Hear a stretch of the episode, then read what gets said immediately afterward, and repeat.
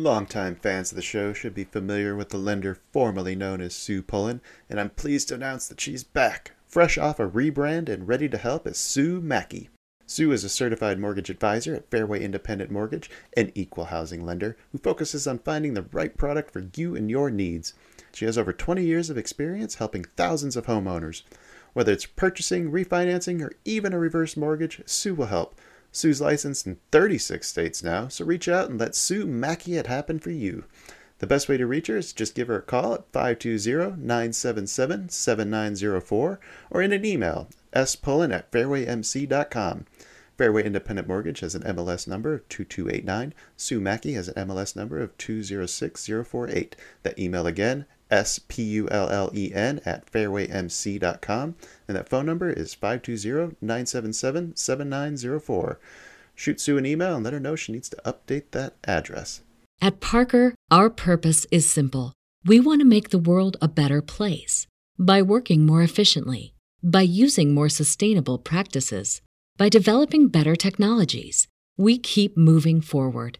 With each new idea, innovation, and partnership, we're one step closer to fulfilling our purpose every single day. To find out more, visit parker.com/purpose. Parker, engineering your success.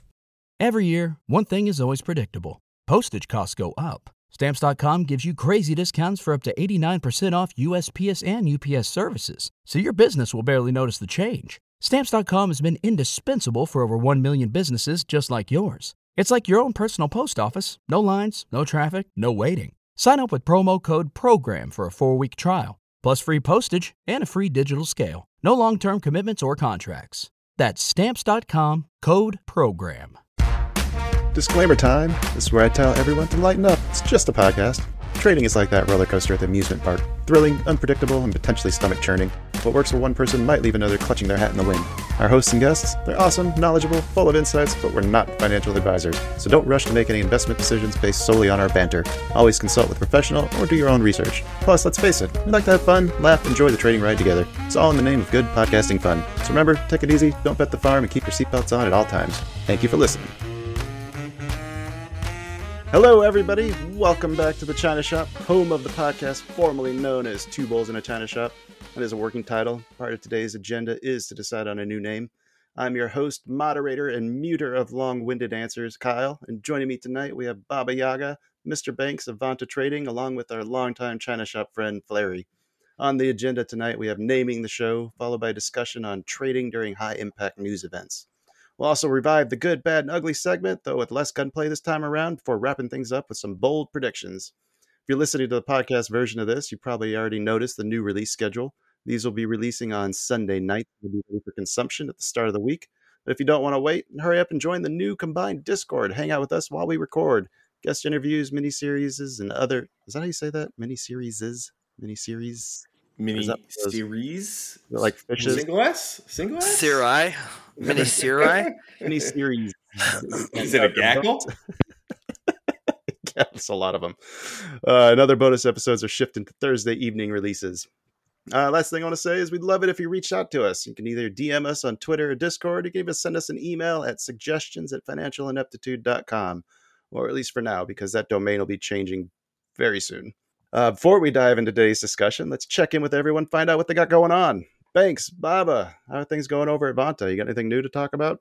Uh, nothing, nothing really new on our end. Um, you know, we're doing, uh, you know, obviously the merger that you just talked about. So we got the free, you know, the free site. We got the paid version through Vanta, and and then, uh, you know, we're just, you know, steady going on the trading grind.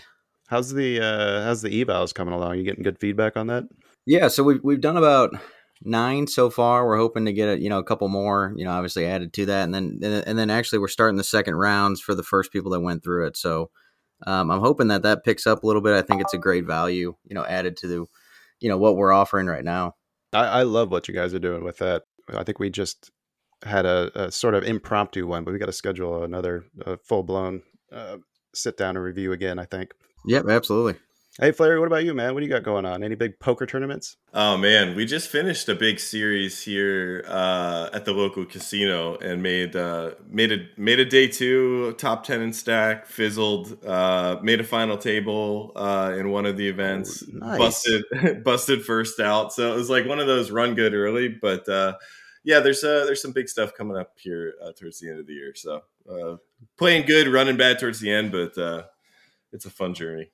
Anything? Uh, anything else you want to talk about? Uh, I mean, only, only, I mean, nothing really to promote. Uh, probably by the time this is out too, uh, it'll be a bit, a little bit late. But uh, running like a one month, uh, you know, whatever you want to call it, intensive, uh, more of like a process download on on some of the work that uh, I've spent time building, and um, you know, just my my approach to the markets. Uh, the end of the year is, or this year has been good, and you know, with the end of the year kind of coming up going to kind of slow down a little bit and uh, take some time to teach and uh, you know we'll do like a one month thing and then uh, and then close it down so no no long run discord or anything like that i'll leave that to you guys man you guys do do a great job with it so uh, yeah that that's kind of what's going on in my world I love it, man. I'm about to jump in there and check it out.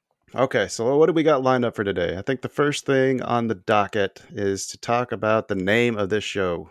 Uh, so we got some suggestions that kind of came in uh, as we are chit chatting uh, this past week. So does anybody have something they want to present to that can top uh, the podcast formerly known as Two Bulls?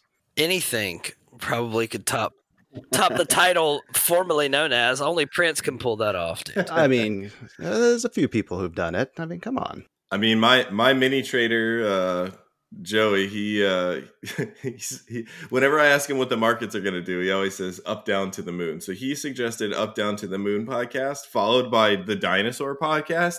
Both kind of have, both kind of have a nice, a nice ring about them, you know. But, I kind of uh, like up down to the moon, but dinosaur, uh, man, I, mm, I already, I still have nightmares about velociraptors after uh, reading Michael Crichton's uh, Jurassic Park at a too young of an age.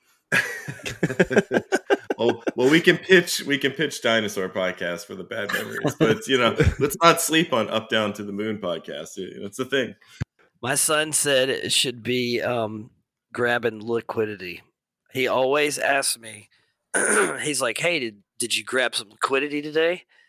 so like I guess he, I guess he hears, I guess he hears that, you know, conversations from time to time. How old's your son? He's ten. 10? Okay, so he's probably not making innuendo. No, no, not at all. No, He's No. not he's not quoting Trump. Grab him by the liquidity. yikes. Way to take it right there, man. oh, sorry, I can't help myself sometimes. Actually, I think uh, Flair, you had a, a a good suggestion. I kind of like the idea of the trap traders. Yeah, trap traders, you're stuck with us, right? You know, Yeah, it's like yeah. our tagline, or at least stuck with stuck with most of you guys. I'm probably gonna use that tagline regardless. I I don't know. This is this is a tough one. I think uh, the, my favorite so far is the True Traders podcast that Baba Yaga came up with, and I like that because I think that kind of embodies kind of the idea of what we're trying to do here. Um, one of the other ones I was thinking of was kind of like a not we trade, but like trade together, trading together, or something like that. Together we trade. That was a tagline that I kind of liked because the whole idea is doing this stuff together, right? Together we're stronger. or something like that. I think you wanted uh I think you were insinuating that not everybody's a true trader. Is that is that does that sound about right? I mean, I don't want to sound pretentious, but I think there's something to the idea of true trader versus a lifestyle marketer. Mm, explain. Well, we've talked about this. All of us have. Yeah, I think we all have. Fleri, we've talked about this. You know, the the grind day in and day out of trading. Yeah, like you have great weeks, great months, whatever. That's cool. But I would just I think there's a there's a lot more um there's a lot more like fluff and marketing and lifestyle selling and like Lambos and you know mansions that that people use to funnel people to to whatever and at the end of the day if that's what gets someone in the door to a service they're paying for that they like then like that's great good for you and that's that's awesome but i think um because i think the free market ma- will manage all that stuff out in the end but hmm it just um yeah, like the true trader, like this, this is a real, this is really how it is. Like this is, hey, our process is good. Maybe it works for when me and Banks are on a phone call and we know what's going on and we know our own lingo and all that stuff. But when you have, you know, 20 people listening to you talk and work on trading, maybe uh, reinventing and reimagining how to communicate is something that you should do. And so it's this work in progress always. You're always, uh, the true trading vibe is always eking out that little bit more, whether that's in your ability to communicate, capture an idea, capture value from the market. I don't know. Baba, what kind of car do you drive? I drive a Toyota Tundra. Nice. Uh, uh, do you want? Think... Do you want the? Do you want the year? It's no, no, no. Not... That's that's good enough. Uh, uh, Banks kind of dropped out. It looks like I think his power went out at his house. He'll be back in a moment. Uh, Flair, yeah. what about you? What kind of car do you drive? Uh, which one? No, I'm just uh, you're, you're every day. You're every day. uh, I've got a yeah, nerd. Uh, I've got a I've got a Kia, and then uh, our sort of like family car, you know, to haul all these kids and hockey around is uh, is an SUV. But uh, I noticed that I hadn't heard any Lambos yet. Yeah, no, no. there's no there's no Lambos. Uh, I mean, not that I not that I wouldn't certainly purchase one, but uh, yeah, I mean, it's not part of uh, it's not part of the dream. The dream is like pay the electric bill right? Like, yeah. I, I, mean, as as unexciting as that is, like the dream is pay the electric bill and you know, buy, buy the, and not have to go to a real nine to five job. Yeah, buy the fifteen year old a car here, uh, you know, that that kind of stuff. But uh, hey, you know, I mean, listen, if a Lambo comes from the excess, let's go. I'll i know, it. right? Like, are there good traders who are also good marketers, or has it kind of been one or the other in your guys' experience?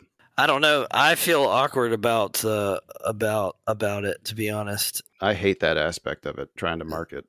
I mean, Flair. We've talked about that, dude. Like, I'm like, dude, yeah. I don't know. Like, how do? And you're like, oh, you know, just you got to just lay it out there because I mean, it's almost like um, whatever you do to convince someone to come check you out is the thing that you have to continue to do to keep them there. and I just don't know if the type of trader, and maybe this is a bad thing to say, but the type of trader who would be lured in by like, if I was like a picture of me with like gold chains laying on the hood of like a, a, a you know a Porsche or something, like by the beach, I just oh, like. Oh, can we get that image somewhere? I'll send it to you. Um, but a person like that's the the biggest draw for them is that. I don't know that over the long term they're going to find what they're what they would want actually with uh, with us you know? Yeah i just don't know if that if the person who's like eager for that is going to um, be eager for maybe like the work and grind it takes to get there. I think you almost want the guy that's fallen for that already been burned by it and is now looking for what actually works. Yeah and and honestly like so much of the whole works thing is like you know it, it, a lot of it so much of it comes down to just a little bit more awareness and confidence and the mental side is such a big piece of the puzzle man like uh, with outside stress of any kind like it just it really it can really you know it can really affect your ability to perform. We're we're performing in the most competitive environment i think in the in the world. Um, i know i think sometimes we forget about that. Yeah. What were we talking about yeah, how did we go from naming the show to trading marketers to making Lambos. fun? We started talking about true uh, traders. That's the point, though. That's true the traders. True traders digress. I, I true, like, tra- true traders. I like true traders, but I feel like in the same way we're talking, you know, that the marketing side of this that is, you know, somewhat like they exist. Listen, like there's there's somebody who has gone through the survivorship bias that's made a bunch of money mm-hmm. bought a Lambo and wants to teach. Yep. Yeah, hundred percent. It exists. Like I can point to uh, Eric Eric Smolinski bought a, Lambo with with the money I he's mean, pulled out of the market. So yeah, it happens. It's there. Um, I I don't know. Like, is, is there another? Is there a synonym? We're we're doing challenging words. Today. Is there a synonym for true? Like, if I was new, and and someone said like, uh, oh, I want to, you know, I want to listen to true traders. Like, like, am I doubting myself? Am I a true trader? How do how do we feel more inclusive? But I like the I like the direction. But um, yeah, I don't know. I wish chats with traders wasn't taken. simple. Yeah, that's the informative? problem. Somebody stole all these names. You see, uh, so when when I was uh, uh, watching, uh, or this was like maybe a few years back in the poker streets, like like ten years, fifteen years ago, or something like that. Uh, there was a YouTube uh, like little like c- cartoon called the Micros because in, in in the poker games, uh, the low stakes are called the Micros, uh, Yeah. which is kind of like you know, I mean, we've got the Micros and the and the Minis. You know, I don't know, maybe something along that. Like, is that where you start your journey, the micros? Uh, not that everybody trades the micros. I don't know, something. But uh, I, I like the idea of like something uh, that says, like anybody, anybody who's got the guts to step up and, and put their money on the line, or you know, commit to a process and, and try to pass an eval, like that, they just get the respect in my book. It's hard Mhm. and and they don't make it easy. Uh, and and like to your point, Bob, I like this is one of the toughest games, if not the toughest game out there, uh, to try to survive in. And you know, I I, I think that message, I I like that message. Like, how do we get that across? Uh, that all are welcome, kind of thing. Joel says trade runners never stop chasing. Never stop, never stopping. What is there a way to um, to have something along the lines of like um, um, not this, but like like you know if if you were like oh this is like for every man, you know like um, s- some type of like very inclusive some you know adjective. I like the tagline on that with it as being "Together we trade" to kind of get that message of inclusivity to let everyone know that hey, we're trying to do this together. Together we're Yep. better. Together we're stronger. We learn more together. Uh, you know that's what Fleri means, right? You know, together I know. I, I knew Fleri. Together we flourish. What what uh, what language is that again? Haitian Creole. Uh, What's the other flair? Isn't there uh, French? Isn't that uh, French for flower? It might be, yep, which is part of the uh, kind of the logo there too. But it actually makes sense because flowers flourish. Yeah, I Uh, like that's it. so poetic. My guy just shoots people and is like an assassin, and you have all the you have all this meaning in your image. It's beautiful. I'm job creation in third world countries. You know, hey, oh shit! So I thought right. we I thought we had this thing locked up, but now you're well, does saying that banks have any um any banks? Do you have any um title thoughts preferences? I mean, I I don't want to sleep on the dinosaur one. That was that was pretty. Yes, it was solid. It really was. Uh, no, I mean, you know the uh, you know the catch line. I think uh, that Kyle was talking about. I, I really do like that one. I mean, in the sense of the name wise, um, I mean, nothing really pops out in my mind. Um, I like you know some of the ones that have been brought up, but but yeah, yeah, of my own creation, no. The girls didn't have any ideas. Oh, I didn't even ask him to be honest with you. I should have. It, it probably would be like Aye. it, it, it, it'd probably be like Mary Poppins, Let's Fly, or something like that. They're big. They're big. Uh, big Disney kids. Let's fly. Let's fly. That's hmm. That's not bad, actually. come fly with me.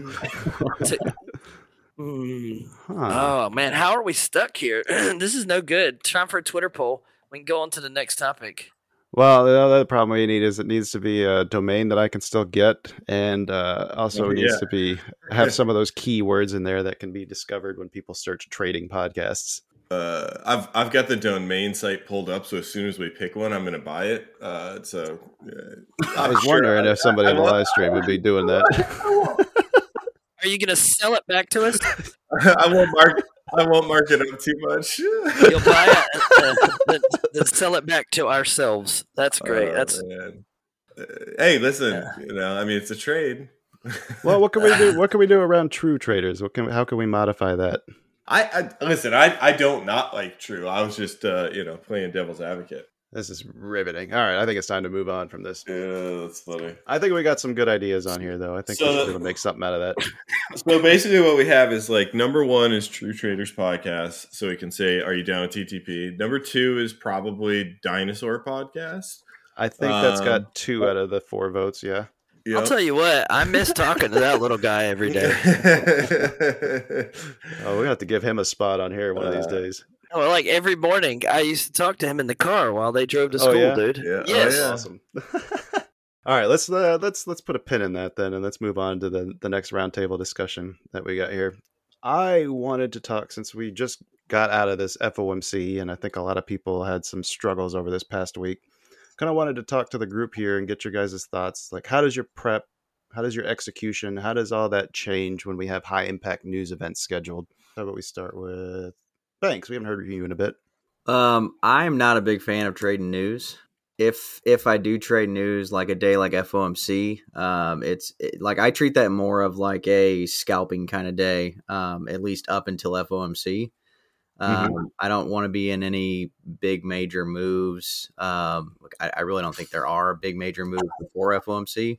So it, it's more of you know good entries, quick take profits. Um, now, when I get into FOMC, the goal going into that is to have a little bit of money to play with after something prints, uh, but mm-hmm. willing to risk what I've already made. And it, it, you know, if if it's one of those where it's you know I haven't had a good entry or something like that, then it's just something that I pass on you know, like news, like, you know, non farm and stuff like that. Uh, those are tough to just get positioned for. Um, I do think a lot of those play really well, um, especially in, in, you know, what we're looking at now. But, but a lot of the times it's, you know, even if you're well positioned, you're still not well positioned you know, at, at, least for the wick down or something along those lines. But yeah, I'm, but but but in general, I would say I'm not a real big news trader per se. I know that you know, you know, like Baba had one of his best days trading on FOMC, but it's just not. Oh, really? Yeah, it's not one of my cup of teas. Yeah, and I, I think uh, the more people that I kind of run into uh, through doing the interviews and, and just meeting more people in the community, it seems like the guys that really know what they're doing kind of seem to stay away from it more than I would have thought. Oh, thanks. are, are you the same way, Baba? Uh, no, I'm. I don't mind FOMC so much. Mm-hmm. Um, I I feel like FOMC is it does get wide and wild, but like Bank said, I mean, let, us see, it was in April, I think, or March, March or April of this year. I guess my biggest, maybe, my, well, uh, up until that point in the year, my biggest trading day, and probably for that quarter, if not for that first six months, happened on FOMC day. Um, now that day happened to set up really smooth, so I think it still boils down to like how are we postured and positioned going into that to be hmm. honest mm. um, more so than than the rest of it i think um, obvious things would be like i'm not going to be trading as much size on the first swing at an fomc trade and then if that trade works out it might be the only trade you take because if you're you know riding the lightning then you know it's it's great and i mean that riding the lightning positively not like the electric chair no, more like uh, Metallica, right? Yeah, like if you if you nail it, like I mean, that's the thing. It's high risk, high reward. Um, I, it just can't be a gamble, and I think that um, if there's a setup that you can reasonably risk, then it's not it's not a gamble. It's it's a it's a risk like anything else, but the reward potential is pretty high. Now, I'm not talking about being in a trade when the news drops. Right. Or trying to enter when, you know, the data feed is blipping. I've but, tried that before. it does not work. yeah. But like e- either if much earlier in the day there's an opportunity to get positioned or post news um like it usually goes minutes and then the speech and so on the backside of the minutes would be where the trade opportunity usually lies, in my opinion. What about your your prep? Does that change at all? Um, I I probably look a little wider. I think that's one thing bank, banks and I look at. It's like um, going into big news in general, whether it's in NFP or or FOMC or whatever. I think there's a tendency to kind of okay, if we were going to stretch for you know some liquidity where where might those edges be?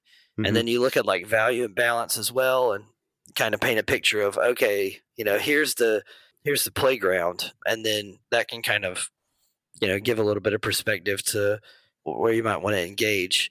Um, but also like watching the auction unfold like at hand after the minutes when the speech starts it it can be a little bit wild but I, but I do think there you know if you've already reached a real outer edge band of what you you know what your work would show then there's an opportunity you know to work that work a trade back in as everything gets digested and that, and that was the trades that i remember which it was multiple trades that's the other thing is I know somebody, a guy that we used to trade with, you know, captured like 350 points on a FOMC day. Ooh, nice. And a runner. So it was a pretty big trade. And then the runner was like 350 points. And my FOMC trades were, um, n- none of that day was like massive. You know, it wasn't like multiple hundred point runners. It was just a ton of, you know, 50, 40, 40 point rips or dumps that I was on the, you know, on the trade for. So, Right, right. So you're not looking for those home runs still, even during those. You just they just play out quicker, kind of thing. yeah, just you can get a full TP, uh, like a full scale, pretty quick. I think contextually, if there was, say, we swept like the outer edge of something, a, liquidity, a daily le- level, um, the edge of like uh, a leg of an auction, and then pulled back in, maybe like holding that a little bit longer might make sense. But it's moving so fast usually that you know. I mean, and that that was the thing with we were talking about before today. Like, I don't like NFP so much as um, FOMC. When they fall in the same week, it's just a recipe for annoying trading, which we, you know, talked a lot about this week just uh, earlier. But I I would prefer them not to be on the same week, and I don't like. I I, tr- I was gonna trade NFP today and tried to trade the long on NFP and couldn't get the freaking. I mean, I, it happened so fast. oh yeah, that was a snap. There, there was Yeah, no grabbing that yeah, unless you had an order yeah. just sitting there. Yeah, I did not have one li- limited sitting there like someone else did. So Fleri, did you uh, did you have that limit waiting there? uh, his, his daughter. my daughter. Oh, that's right. That's right. Yes. Oh, my daughter did. She wanted 950. She said the overnight consolidation, Dad. I want it. And I said, all right, God get, damn. get yourself a ticket. Good for her. What about you, man? What do you what do you do differently during uh the the big news event type weeks? Um, I mean, as far as preparation goes, which I think is like a big piece of it, if you're if you're going to trade data or econ events, I, I think you need to have like a slightly different approach, uh, or at least I I take a slightly different approach. Uh, I believe that the market when it's when it's in these low liquidity environments, it seeks places where there was previous high liquidity uh, or large size done, and so um, you know what I what I typically look for is are there new you know i call them clusters but like are there new areas where large size or the aggressive auction has overlapped? Um, because one of my main setups is is there a new cluster leaving rth the day before we have data? Um, we saw that with uh, fomc nes this week. Uh, we saw that with um, nfp uh, yesterday in nq in the 937 933 area. Uh, so that that's kind of like one of my main setups. But as far as like where you're going um, you know typically you know you see people do like oh i'll take a you know 30 point 50 point take profit or whatever. I, I think in my opinion if you're going to put risk on in that type of environment it, it's a home run type of environment. Like eh, for me i'm i'm not looking to get in uh, you know, pretend like I can see the DOM and what's going on and like have limit orders or use a bracket. Like I, I'm trying to get in and, and see if this thing runs.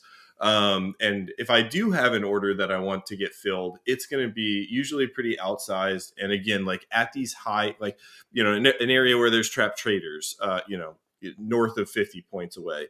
Um, you know, and especially when there's a big void of liquidity in the general area where you're at, which I, you know, I felt Mhm. like we kind of had today with NFP when they bid up.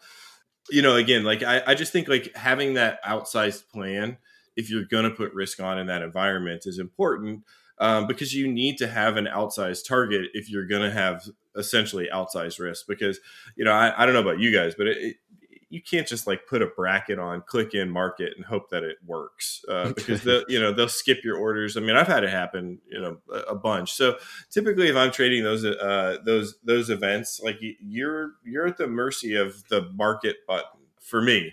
Um, so yeah, that, like that's kind of my approach is like look for liquidity spots, look for areas, uh, you know, clusters or whatever that I can get in, and then as far as like actual execution, which I think is the biggest part, right? Like uh, it's one thing to have a trade idea heading into these things. I have no idea unless you have like some insider macro blah whatever idea. Like like how do you get in pre FOMC and then hope that whatever he says the market says is bullish? I, I don't get that. Um, you know, to me that that seems like you're just flipping a coin. I'm sure to some people it's not, and they have edge in that. But for me, like I, I can't predict. Oh, NFP is going to go up I don't know how anybody can even read it that fast. I think the only things that can do that is an algorithm. Yeah, I mean scraping or whatever's going on, but it's still, you know, I mean, again, I, how they analyze it, or you know, I mean, if you if you're reading order flow, whatever. But so so like for execution, for me, like there's two main things. One, um, I, I always want to be pyramiding into into into contracts in in these events. So like you know, for example, in FOMC, you know, let's just say you're you're looking to trade five uh, total, or you normally trade five. In in an event like this, like I would look to get in, say like two at an area, and then when it pops, I I want to be adding when it pops. So mm. you know you're you're just like building this pyramid of like you know I want to get to you know I I want to get to five ideally as a core, and if the trade works, I want to be bigger. So you know maybe you do like a three, and then you add two, and then you add one, and then it consolidates, and then when it breaks out, you add three, and then you add two, and then you add one, um, you know, or however you do that. But like I, for me, the idea is get a get a position in at an area that you're interested in, and then add to that winner because I mean, a lot of times what you find yourself if you catch the move is that you're in this advantageous position of the market has popped, you know, 50 to 100 points and it's consolidating. And if it breaks back up to the upside and you average up your average is one well protected. The the volatility has slowed enough where you can confidently put stops into the market that you that you feel are going to hit. And uh, you know you get these sort of like i hate to use the term risk free but like risk free multiple r trades. Uh, and the fomc i think was a good example of that where like if you caught the pullback low and you added after it consolidated right around that like 14.7 area you know you got another you know solid push out of there that that really it never it never came back. So uh, you know, adding to winners uh, is is sort of a strategy that that I really like. You know, obviously adding to winners, right? But like yeah. not not just like full bore, you know, full porting in right away. Uh, sizing down and then trying to pyramid into winners, and then when it when it if I get it right when it goes, then I try to get multiple R in those risk free environments and take that second leg up or third leg up uh, on on multiple R the other one is like just waiting, right? Like I I would rather chase a move uh in in data based on like order flow or something like that. So like, mm-hmm. you know, mm-hmm. today we popped down into that 930-ish area and when they popped down they wicked up and there was you know there was some like nice impulsive moves uh you know whether it was buying balances whatever you look at but like there was an opportunity to sort of chase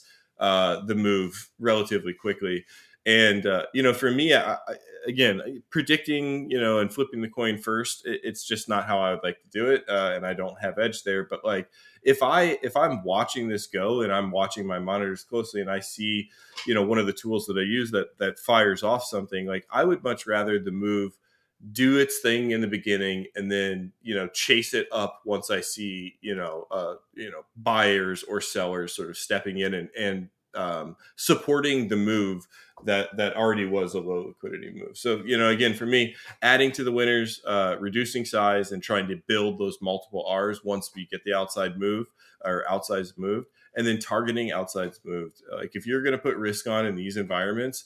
Uh, in my opinion, you're doing it, uh, you know, for these larger moves. It's not you're making it worth it. Yeah, I mean, it's not a risk 15 to make 30. It's it's you know a risk 30 to make 150. Uh, right. You know, so uh, again, you know, to each their own, but like that, that's my approach to it. You know, one thing I've always had trouble with when trying to chase a move like that is not knowing when the move is getting too extended. And I think I'm starting to get a better handle on that, but I'm curious if you have any thoughts or or things that you can look for to say that hey maybe you know what? Uh, wait for a better pullback here. Well i mean for me that that comes with knowing where you believe the market's going to try to go you know and, and mm. having confidence in that. So you know i mean this morning it, we were down in the 930s uh you know whatever when, when okay what what price were we we were at yeah 960 when uh when the data dropped. Well 14 960 where is the market going to try to go it's going to try to go to 15,000 like it's definitely going to try to go to 15,000 if it's a long it's going to go to 15,000 so you know if you can find an opportunity whether it's a limit order a market order whatever you do but like if you can get in and quickly kind of go okay well we're you know 50 points away from 15,000 minimum you know, you've got a one to one trade risking 50 points in a low liquidity environment. And we all know what would have happened if you would have given a trade 50 points worth of risk, um, you know, from basically anywhere today. So, you know, again, I'm not, I'm not saying that, but like, I, I think like the knowing, knowing where like, like where your R kind of scale is is important because if there was a bunch of overhead resistance like let's say we would have opened at like 14 9 70 for the data or 990 that becomes a much more difficult trade because the downside could go all the way down to like that 930s lows the you know the the euro asia lows um, and your upside like who knows maybe we pop 15 and we come back down like that becomes a different game so i think that's like a big piece of it too is like okay i believe that we have an opportunity to go up right? Like the market is bullish. I think we're going to go up. Well, where's the next logical, like outsized up target? Is it just right overhead? Well, now all of a sudden that becomes a difficult trade. Can you really give a trade room to, to work in a low liquidity environment when your target is only 30, 40 points away? In my right. opinion, no, or that's like an opportunity where I would just step aside and, and wait to see if the move like slows a little bit to give me an opportunity to get in. Um, but today wasn't that. I think, uh, you know, it was fast, but, um, you know, I mean, uh, you have to be willing to kind of, if, again, if you're going to step into these low liquidity environments, you have to be willing to risk a little bit wider than you normally do. And, um, you know, we opened in the 70s, 50 ish area, and, you know, we had 50 ish points minimum to the upside. Um, my, my big uh, sort of like liquidity target to the upside would have been like 15050 uh, there was like a big cluster of delta from uh, from previous times we were up here, and there was a very very weak high uh, from the last move down. So when we started this move down that we just retraced, fifteen one thirty was a single one hour candle move to the high, and that is like a, a super big tell for me. Like that's just weak. You mm-hmm. when when you make a one hour move to the high that reverses and goes a thousand points down uh, on one single candle that that that high is weak. So you know again 15050 15138 i think it was um, two very clear targets for bulls today from from that event. And you know when you have a target that outsized you can start to build an idea around a trade and you know i mean give it a little room to work. Can you expound a little bit more on that what you mean by the targets there? You said the the big reversal candles. So as far as that move to the high candle, so if you look at a one hour chart on NQ, where was it? 1019. 1019 was the last move to the high. Single bar. So we made a we made a low, it made a high, and then it dropped. So that's a single bar move to the low. So it made its own low and its own high at the same time. That's oh, super yeah. weak.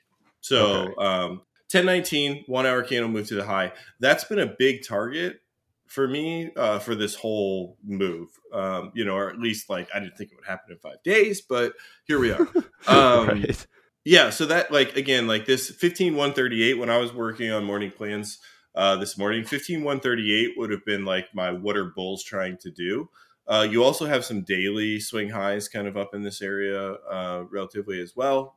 But yeah, this 15138, and then there was like a 15050 to 15060 was like a, a, an area where they've put in a lot of uh, large orders. But again, like what I try to do is ask myself, like, what what are the like? It's a bullish environment. What are the bulls trying to do? Where would they be trying to go, and what do they need to try to sort of like check the box on? And for me, that would have been like, in a perfect world, we go to 15138. Now, do we go from 14930 to 15138 in one move? I, you know, maybe. Who knows? Uh, it's kind of a big move for NFP.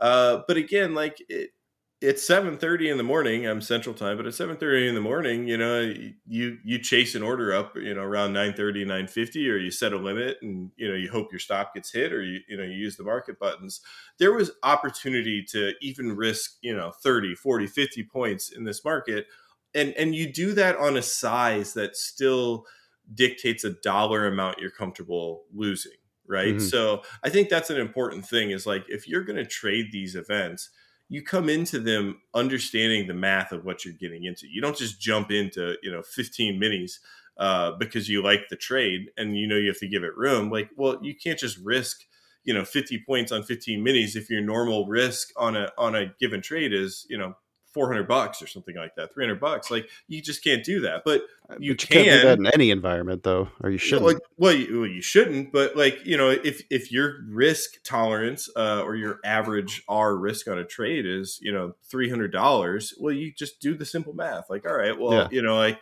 uh, where do I not want to see this break? I don't want to see this go below the Euro Asia lows. Okay, well, it's nine thirty ish. Okay, well, you know, we're trading nine sixty right now. I'm going to try to get in somewhere between fifty and forty, and hope it hope it holds thirty so 50 points on a micro is you know whatever 100 bucks. I mean Yeah.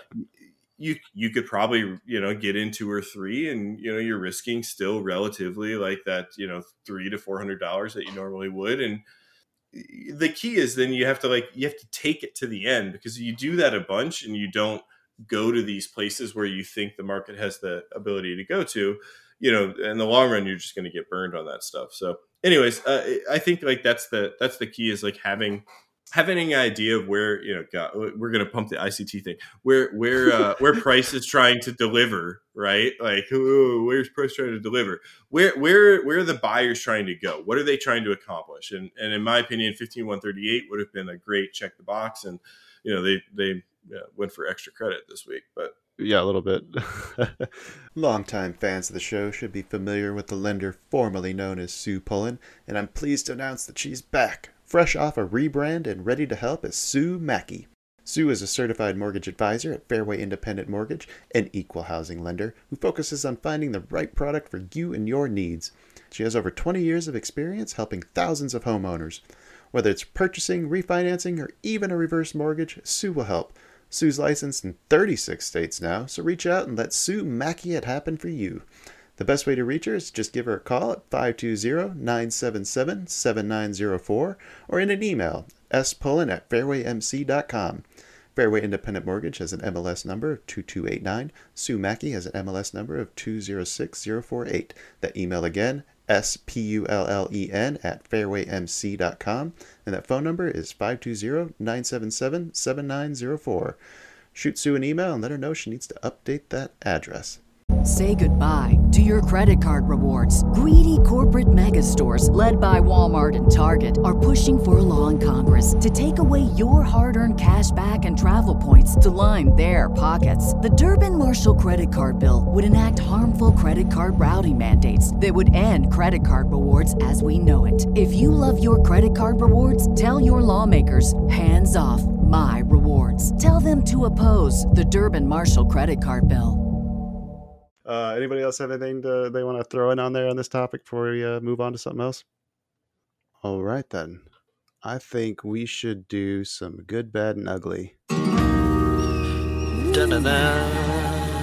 fancy sound effects. Mm, saucy. All right, are you guys familiar with this uh, from the old show, the old format?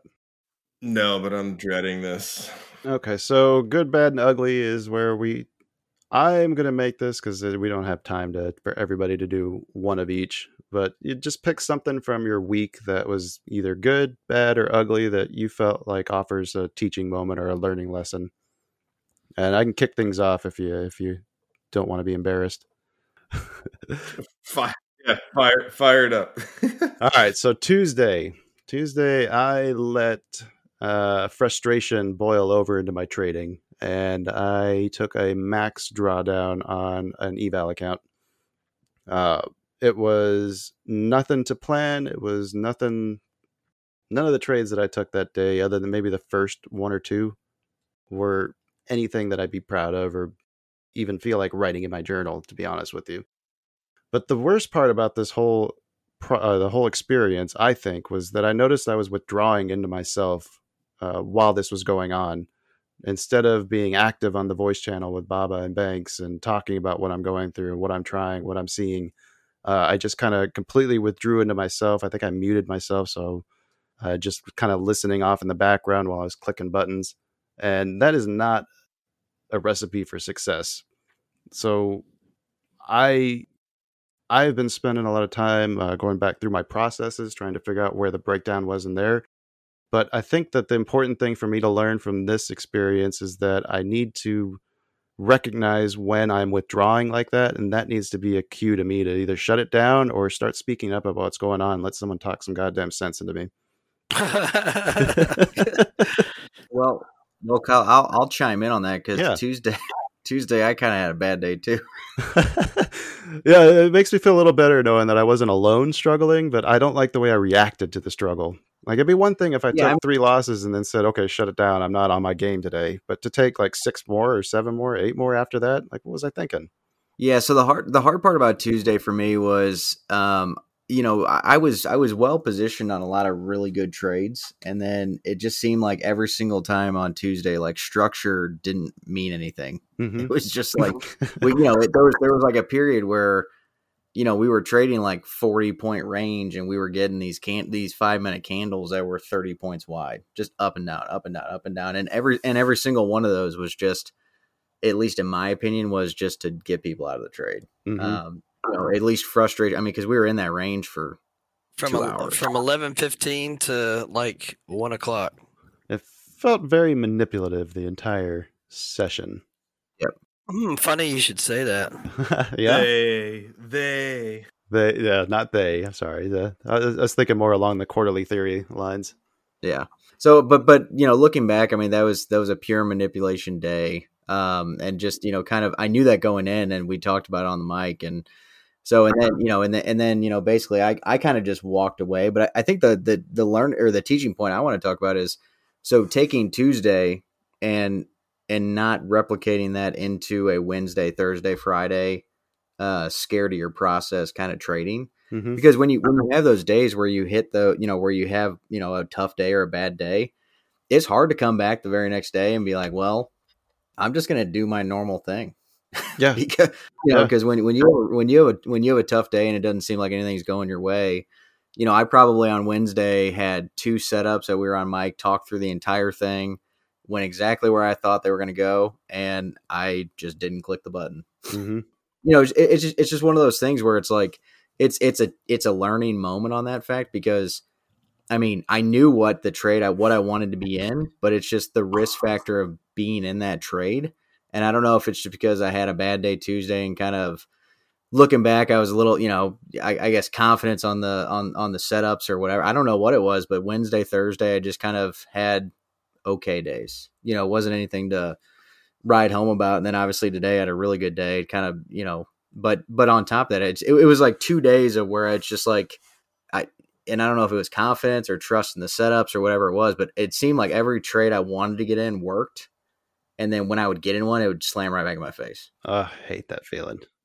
And it's just one of those where it's, I felt like nothing was going right on Tuesday, and I kind of went into Wednesday a little bit hesitant. hmm Yeah, but it sounds But like yeah. you worked through it pretty well, though.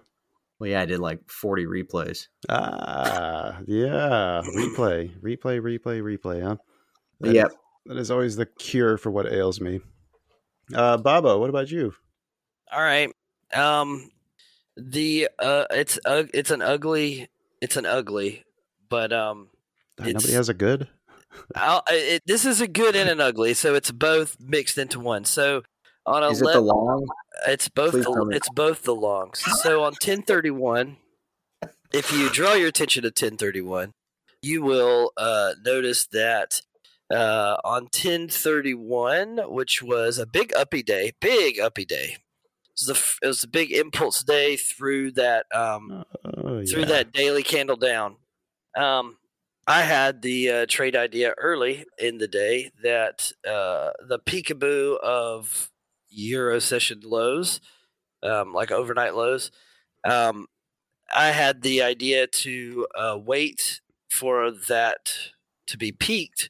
And as long as we had some type of initiation or some type of setup there, that area I wanted to trade. So I was on on voice long at uh I got the entry right here.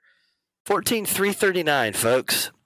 Oh my goodness. 14339 I was long a a single contract I added on the way up, Fleri, a There you go.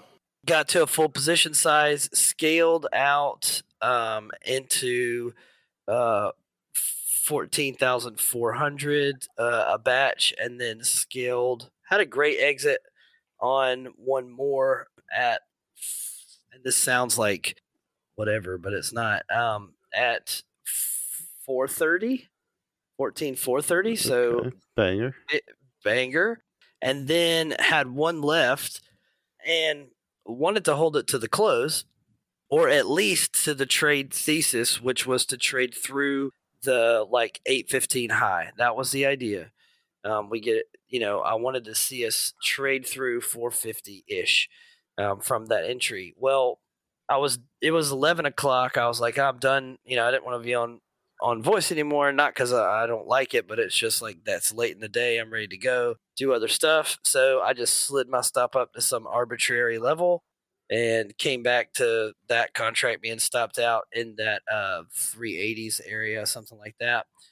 Only to see it continue to run all the way past my target, 50 points past it. And so I learned two things. One, I, well, I've learned this a million times. Like, let the uh, trade, if you have an idea, let the trade idea that you have worked so hard to discover, if you have an edge, um, honor that work and let it go to fruition. I didn't do that that day. Annoying. Now, there's no guarantees that that would have went there, but you know, it's annoying to look back at that that early in the week and see that I was uh, on the right side. And so I said to myself, if I get that trade set up again, uh, I'll take it, and this time I'll I'll do it the right way. Mm-hmm. If I get it again, we'll nail it. So if you look at the setup into the next day, the same opportunity presented itself the very next day, and your boy here hitched hitched his wagon to it once again over in the Vanta Trading Discord. Actually, this was this was actually before we were even on mic. This was Yeah, a- this is like seven in the morning. yeah, seven fifty five. I've been getting to the desk earlier because there have been some really good trade opportunities coming out of the 550, 6 o'clock in the morning up Yeah. to about eight o'clock. There's been just some really great opportunities this week. And and I noticed that looking back over the last few weeks, like I should get to the desk early and see if these setups are there. And if they are, take advantage of them. So I was long from 14 to 28.75, which is a pretty saucy entry. Um, six points of heat, I believe, on that trade. Oh, it's And- beautiful. And I was flat by 667, which is a very small trade, not even what, not even 40 points, um, a little over 30. I was like, well, you know, I'll wait until the open and then get back into the trade. I don't know if you guys noticed what we did that day as well I'm looking at it right now. we closed at 14,760 and I was long from 14,000 to 28.75. So again, my target was to trade through um, the highs at 95 and I did not honor the work two days in a row and that really um, I thought you said there was a good in here. the good is the the the the, That the, the good trades is were to- good at least. the good is the good is this is that if you can quantify the the market into a digestible form of of data, whether that's using time as a reference, volume, delta, or whatever, and you can take the idea and squash it down to a definable thing. Like when the market behaves this way, this is what I will call that, and that usually leads to this. Um, and Fleri's really good at that. Um, and that's an area that that I'm you know continuing to grow in. So the good is that that kind of work really pays off. I mean, there's some stellar entries in this uh, in this chart. Um, but the other side of the work of allowing it to come to fruition instead of thinking like, well, I'll I'll close it out here because I took it with you know some size. So that was a good good way to start the day. And then when we get to the regular market, I'll I'll jump into a trade. The bad is not holding to the process fully. The good is the process is really good. I think if you, I think you can call that ugly. I think ugly that qualifies. Doing the Yeah, same but it- thing two days in a row. It's ugly. And being on the nut low of the strongest trend days of the last six months, two days in a row, dude. Ah, that's Um, gotta hurt. Yeah, it really uh it's really tough. I did dig out um another I mean I had another good trade that um I did the same thing on honestly on the 11 2. again, there was a trade set up there. Took it, and I closed it out. Closed it out at targets. Put my stop at a stupid, you know, random spot because it was eleven o'clock. I'm going for the day, and you know, we went up. Uh, eventually, went all the way to um, Fifteen over thousand 15 and 15 15,000 um and I was cl- I was flat out of that trade at 940. I mean, so still that was a better trade, but still just those things I've just noticed those that I need to sharpen that up a little bit. Um cuz 3 days in a row this week. It wasn't red it wasn't because of a red P&L day necessarily that would be frustrating. It was but and so I don't want to sound like uh, pretentious or whatever, but it's it's as frustrating when you have everything lined up and you take the trade and you shoot yourself in the foot by not sticking to the rest of the plan. Yeah, I think we all experienced trying to outsmart our own our own trades. I th- I've done that. I, I can't count how many times I finally just had to start walking away from the computer once the trade is on. It's like, you know what, the stops will take care of me. I'll go do something else. Yeah. Yeah, So, So- that was my my ugly three days in a uh, row, buying the nut low almost, and Every time I keep adding a day to it, man. It's gonna be four days in a row in a couple days. No, or I didn't do that minutes here. today. I wanted Okay, to good. buy it today and didn't get a chance to. So All right. Well, thanks for sharing that, man. Uh, I know the hard, the ugly ones are the hardest ones to talk about. Uh, Fleri, you got anything you want to tell well, us about? shit. I I thought we had to do good, bad, and ugly, so I was prepared for all. And then when you said we had an option, I was going to go good. But after hearing Baba's, I, I dude, I almost feel bad sharing the. Uh, I, I, gotta hear the good too. I, I took the same trade. I just didn't do what you did. But uh, uh, I appreciate that. Thanks. uh, yeah, I, I, I'll, Three, I'll get, three day, three days in a row. Did you take the same trade, Fleri? Uh, not today, which was my ugly. Uh, so I'll, I'll- let me let me run let me run through them all, all three real quick. Uh, Okay. I'll, I'll be quick. So so the good was uh, I was bullish all week. Um, Mm-hmm. I track trend based on uh, gaining or moving, uh, gaining or losing the move to the low or the high. And uh, buyers in the ES gained the move to the low on Monday. Uh, NQ lagged a day behind, and they just set the they set the pace. Uh, ES uh, did a trend start, uh, which is like my my A plus setup. ES pulled into a trend start. I trade NQ levels off of ES. So Monday, uh, Monday I bought uh, ES's pullback into the trend start. Uh, it was like 335 ish. Uh, it went 100 points uh, within like 15 minutes, and I was done on Monday. Uh, Tuesday, this one's this one uh, this one was interesting. Uh, so Tuesday, uh, same thing. Uh, they were trying to they were trying to gain. They had to hold. Uh, we bought basically that same area again. Uh, 330 went about 150 points. Uh, you know, done pretty quick. Wednesday, this was the big one. Trading the data came came to the desk in the morning. Uh, over so overnight on Wednesday, uh, Tuesday Globex Wednesday morning, buyers in NQ gained the move to the low, uh, which activated a bunch of really key levels for me: trend start and trend breaks. Uh, the trend break was 14 4 13 3 quarter and the trend start was 14 407 so that gave us a seven point range. That was like the most a plus setup that i i personally trade. Uh, so i was long 14 4 uh, 14 4 14 uh, into that data. And i and i held it until uh, i was kind of like joking with this meme target uh, i held that trade till uh, through uh, through the data in the morning, through the opening range uh, breakout, and into FOMC into 14 7 11. So like Oh 7 11. God, So so like the Slurpee trade was what we were joking about uh, throughout the week. So Baba, you were in the same trade, man. Uh, and uh, I, I'm just I gonna I'm gonna go jump off the back deck real quick. Ah, sorry, dude. That was I had my good all like that was my good. I had it all queued up. That I was bullish all week, watching God, them that's evolve beautiful. trend. Um, yeah, it has a terrible ending to the story, but uh, you know, luckily Monday, Tuesday, Wednesday, really good, really good uh, days. Um, but like similar to like what you said, like you had to walk away from the desk. Like I, you know, I mean, I, I, I was in and out of the desk, but like th- that's one of those things where like you just you gotta just let it work. Like I just- know, Mhm. I just gotta let it work. But uh, it, it so okay. So then we get into Thursday. This is where the bad starts. Well, we start approaching some levels that I would feel like okay, if sellers are going to step in, like, like listen, I as much as I went, uh, you know, even on Twitter and preached like when trend is up, you should just be buying. It's easier. Um, we were approaching some pretty big high time frame levels, but the one thing that I think was really important is that you have to pick your spots if you're gonna fade trend. And I started fading trend on Thursday.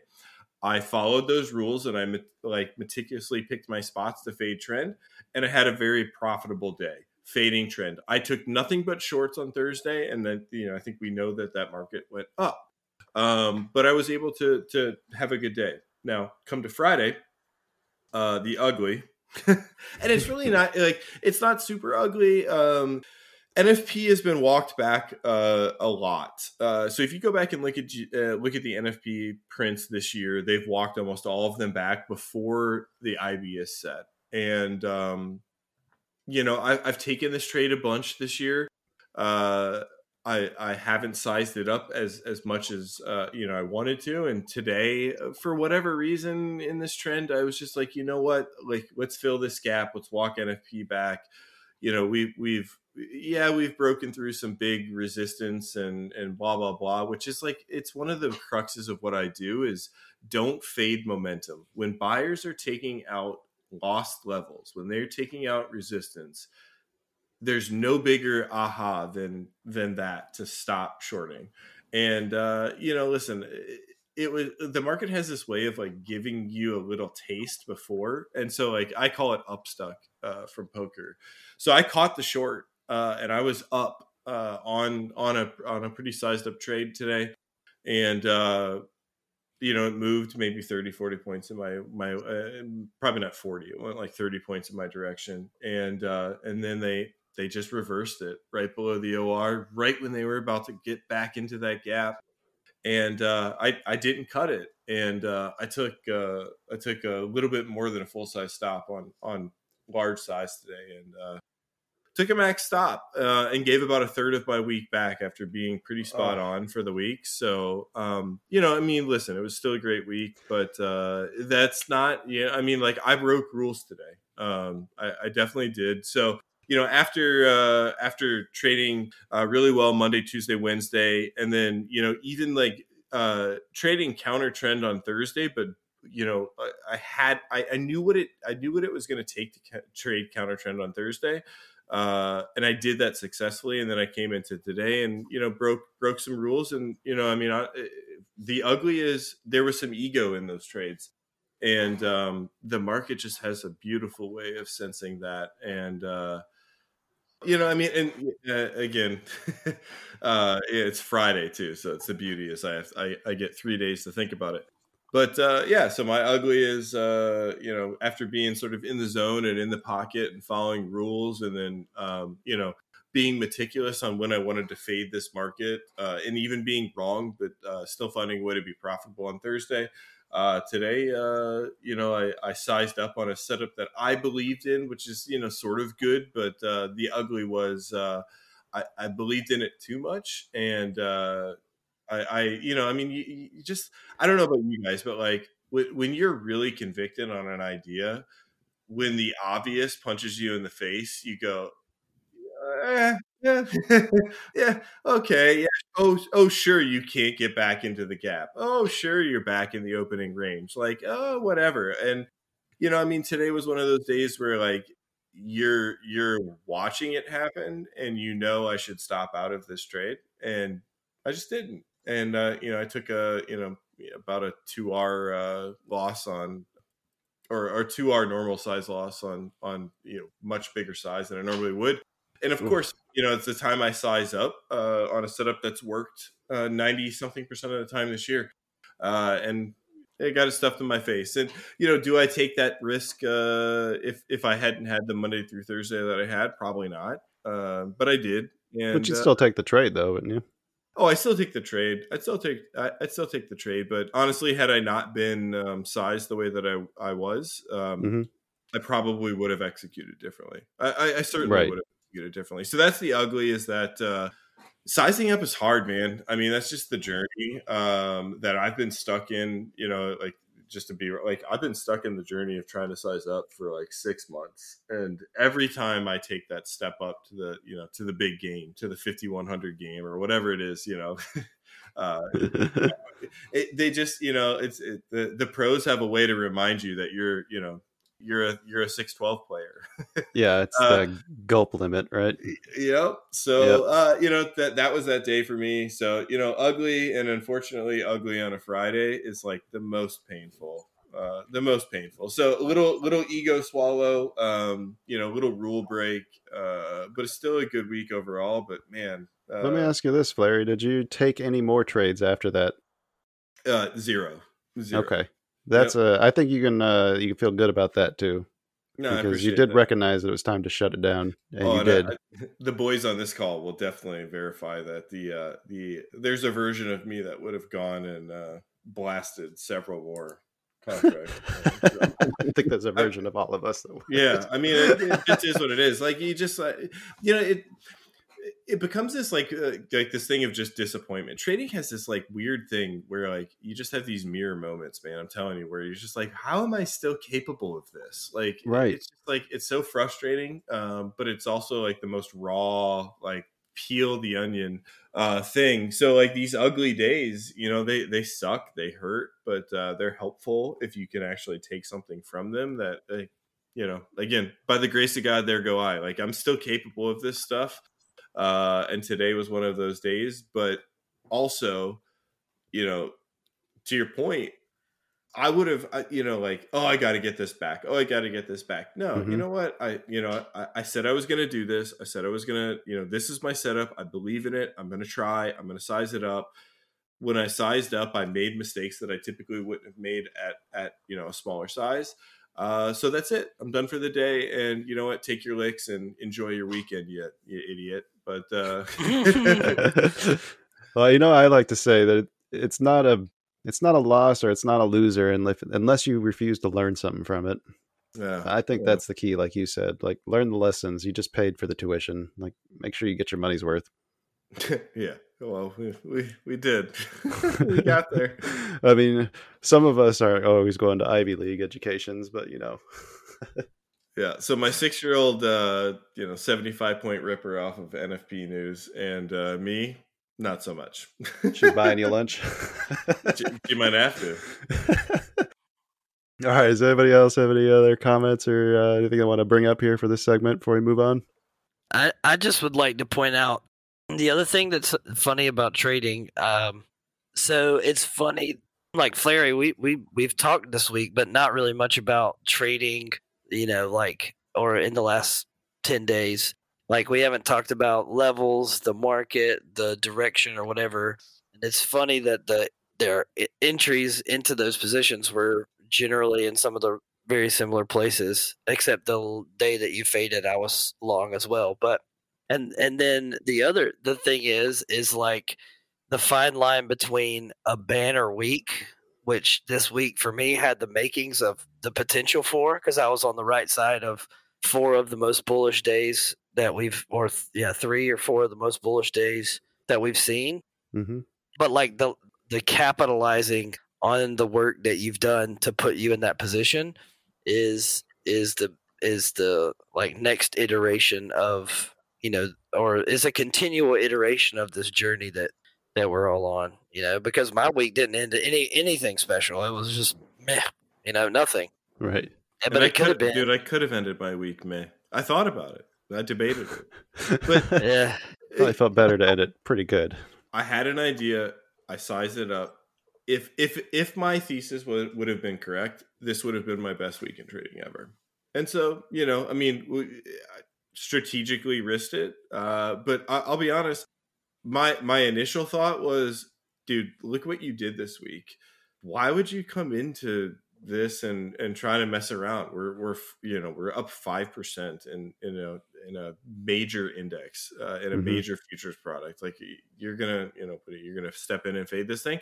My my first like my first instinct was to just put one micro on and then just sit through it all day just just literally buy the open or sell the open and then just sit through it and see what happened and that that would that would end my week. At least i had some you know skin in the game and you know to your point like it, it's crazy how you can get to friday. I mean pax kind of you know i mean capital preservation like but you know listen uh you don't you don't get your best week ever by uh by by not taking shots and uh you know took a shot Shooter's on the setup shoot. that I yeah I mean listen I, I believed in the setup and you know unfortunately I caught the like seven percent it didn't work on size and uh you know it is what it is but yeah listen it's uh it's part of the game and and uh it's part of the evolution Well, I think you're less you're less upset about the results of the trade not working out and more about the way you managed it. I think, right? Oh, if I would have cut it for a normal loss, I'd be totally fine with it. I'd Yeah, be totally fine exactly. With it. Uh, I, I carried it. Uh, I carried it about 15 points further than I should have, and, and that 15 points hurt. So It sounds like me on M period. Yeah. All right, should we do some bold predictions and wrap this thing up? let's go All right. Does anybody want to kick us off? I've got one. fire. All right. I am going to predict that this coming week, Michael Burry is going to delete his Twitter account again. I love it, dude. While I was doing my research, I found a great tweet. I think I shared it with the group here. Uh, somebody, uh, somebody posted that Michael Burry's called the last twenty-five. He's correctly called twenty-five of the last two recessions. I think is what it said. I fucking love that. Uh, okay, who's got one? What What do you guys got for us here? Bold predictions. The bolder, the better. Man, I I, We're gonna- I got We're gonna grade got- these next week. I got very particular because I I felt like it needed to be f- completed by next week. So I was trying to find something that I thought would happen dramatically uh, throughout the week. So uh, the AI stocks are moving uh, as, as you know. Of of course, this market is is ripping, but big Yeah. move to the lows put in in uh, some of the AI stocks. So uh, ticker AI, which is sort of like the go to. Uh, there's a gap at 3190 which is a decent move away from where we're at. Uh, so I think AI fills the gap and then it just snap drops like 10%. So I Wait, think you where's have this gap? uh, in AI 3190. Yeah, so we're trading uh where did they close this this thing? 20 2850. So uh Oh, we That's a we massive sh- gap. yeah, so we shoot up. We fill the daily gap uh to like 31ish, right? 3190 up in there, the cash gap if you will. uh and then I think we just drop it 10 like 10% because one this uh this market has just been getting beat up and two uh the trend start of this big move is all the way back down at 24 25 so And another uh, gap down there too. Yep, exactly. So I think we pop up, we fill that gap, and then we shoot back down. Uh, so 3190 and then back on down. Uh, so AI makes a continued move up and then just gets nuked next week. So you see like basically a big shakeout next week in AI sector. I love that. That's that's bold. I, it would have been bolder if you said it filled both gaps, but but we're going for accuracy too. Uh, Mm, Baba Banks, you got something you can top that with? mm. Well, I had a trading related one, but I don't know if you want to hear it or not. It better be bold. It's pretty Otherwise, no. bold. Okay, all right, all right. So go ahead. Bitcoin is trading currently Oh, at 34. I knew um, you were gonna do crypto. You, it's trading at 34,698 currently. And I venture to say that uh, Bitcoin, we trade back to the other side of this whole deal. So below um, whatever this is, is that bold enough to say thirty-two eight? It's it's Bitcoin, so not probably not, but really? 32? Well, Yeah. I- actually, I don't know. In this range, I'd say that's pretty bold. Thirty-two eight hundred. by Friday we trade 32,839. 32 8 39 all right let me get this on this chart Yep.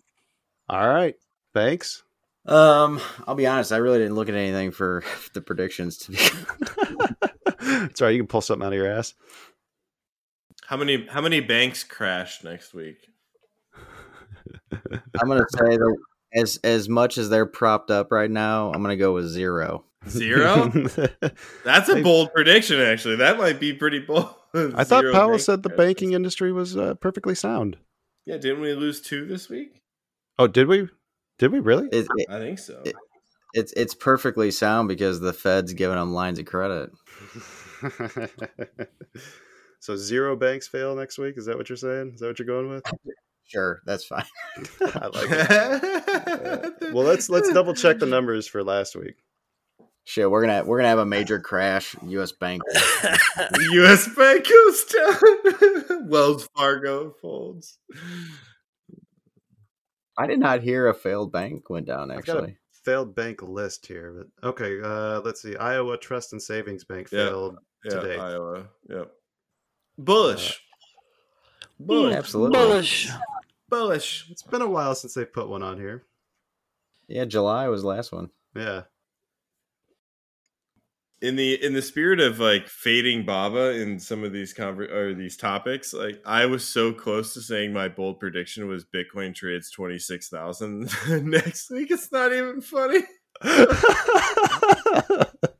I was wondering if someone was going to go for one of those. Oh man, I was looking at it. I'm like, dude, what? How funny would it be if they just walked this entire? I really wanted to do something about SBF sentencing, but that's going to take like six Man. months to play out. I didn't know it didn't have to be market related. I'm gonna be better prepared next time for just like some, Yeah, we can we can definitely come Yeah. up with some yeah some, some, more. some random like celebrity uh, event or something. We're new here, Kyle. We don't know what we're doing. All right, shall we wrap this thing up, guys? Let's do it. All right, folks, that's going to do it for today's episode. I would like to say thank you, Baba, Mr. Banks, and Fleri for joining me on this fine Friday evening, and everybody listening for sticking around to the end. Uh, remember to check out the new combined Discord uh, where you can trade with us during Friday M period challenges, or you can tune in live to these recordings. And please show our panelists some love by checking out their links. We'll have all that stuff in the show notes so you can check it out on your own convenience. We'll be back soon with another bold episode dripping with alpha, but until then, share this with your friends because, like a trap trader, you're stuck with us. Let's go. Say goodbye to your credit card rewards. Greedy corporate mega stores, led by Walmart and Target, are pushing for a law in Congress to take away your hard earned cash back and travel points to line their pockets. The Durbin Marshall credit card bill would enact harmful credit card routing mandates that would end credit card rewards as we know it. If you love your credit card rewards, tell your lawmakers hands off my rewards. Tell them to oppose the Durbin Marshall credit card bill.